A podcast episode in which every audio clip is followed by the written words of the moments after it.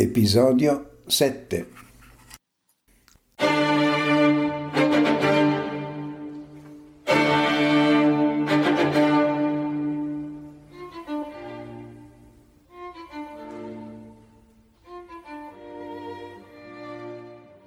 Luigi Fortini presenta brani tratti dal libro Sono stato un numero, Alberto Sed racconta, parte terza.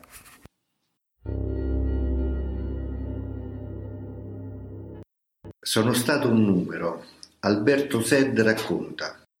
Autore Roberto Riccardi, casa editrice Giuntina.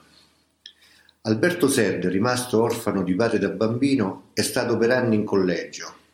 Le leggi razziali del millenovecentotrentotto gli hanno impedito di proseguire gli studi. Il sedici ottobre millenovecentoquarantatré è sfuggito alla retata effettuata nel ghetto di Roma.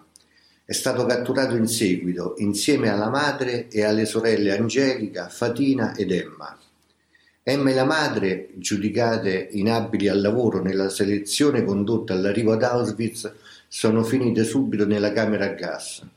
Angelica, un mese prima della fine della guerra, è stata sbranata dai cani per il divertimento delle esse esse. Solo Fatina è tornata, segnata da ferite profonde. Ha assistito alla fine terribile di Angelica ed è stata sottoposta agli esperimenti del dottor Mengele. Alberto è sopravvissuto a varie selezioni, alla fame, alle torture, all'inverno, alle marce della morte. Dopo essere scampato ad un bombardamento, è stato liberato a Dora nell'aprile del millenovecentoquarantacinque.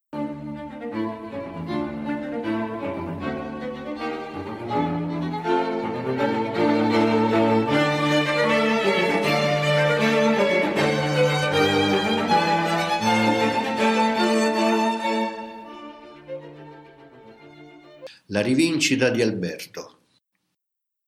Nella mia memoria i ricordi sono sopiti, mai cancellati.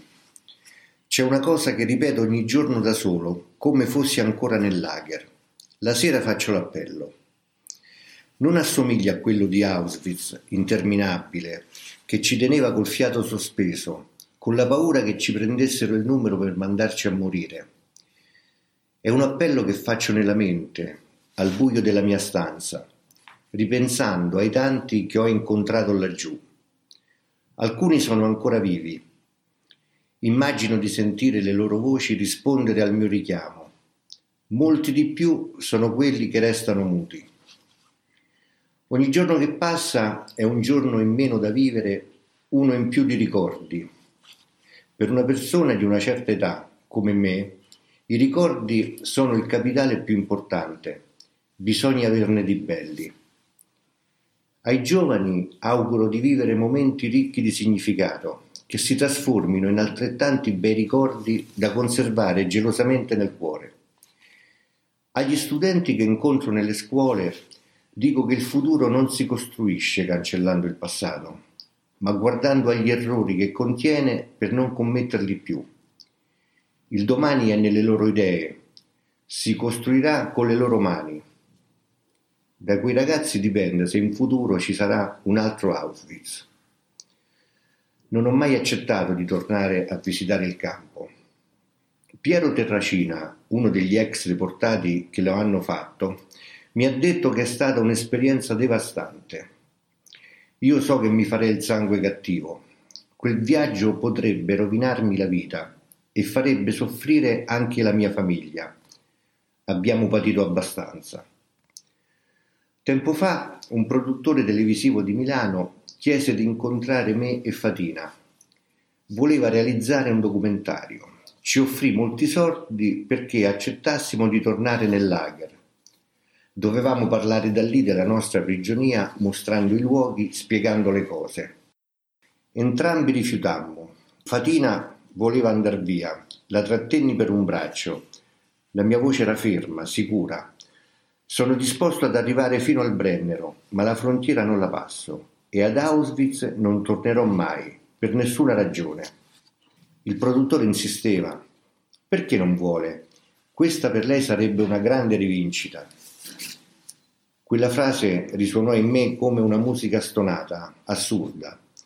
Senza rispondere andai in camera mia e presi una foto sul comodino. Gliela mostrai. La vede questa foto? È stata scattata alle mie nozze d'oro. Qui c'è tutta la mia famiglia. Mia moglie, le mie figlie con i mariti, i miei nipoti. Tornare ad Auschwitz sarebbe una rivincita? Ma lei ha idea di cosa ho perso in quel luogo maledetto? Sollevai ancora la foto. La tenni stretta fra le mani e gli dissi: questa, solo questa è la mia rivincita.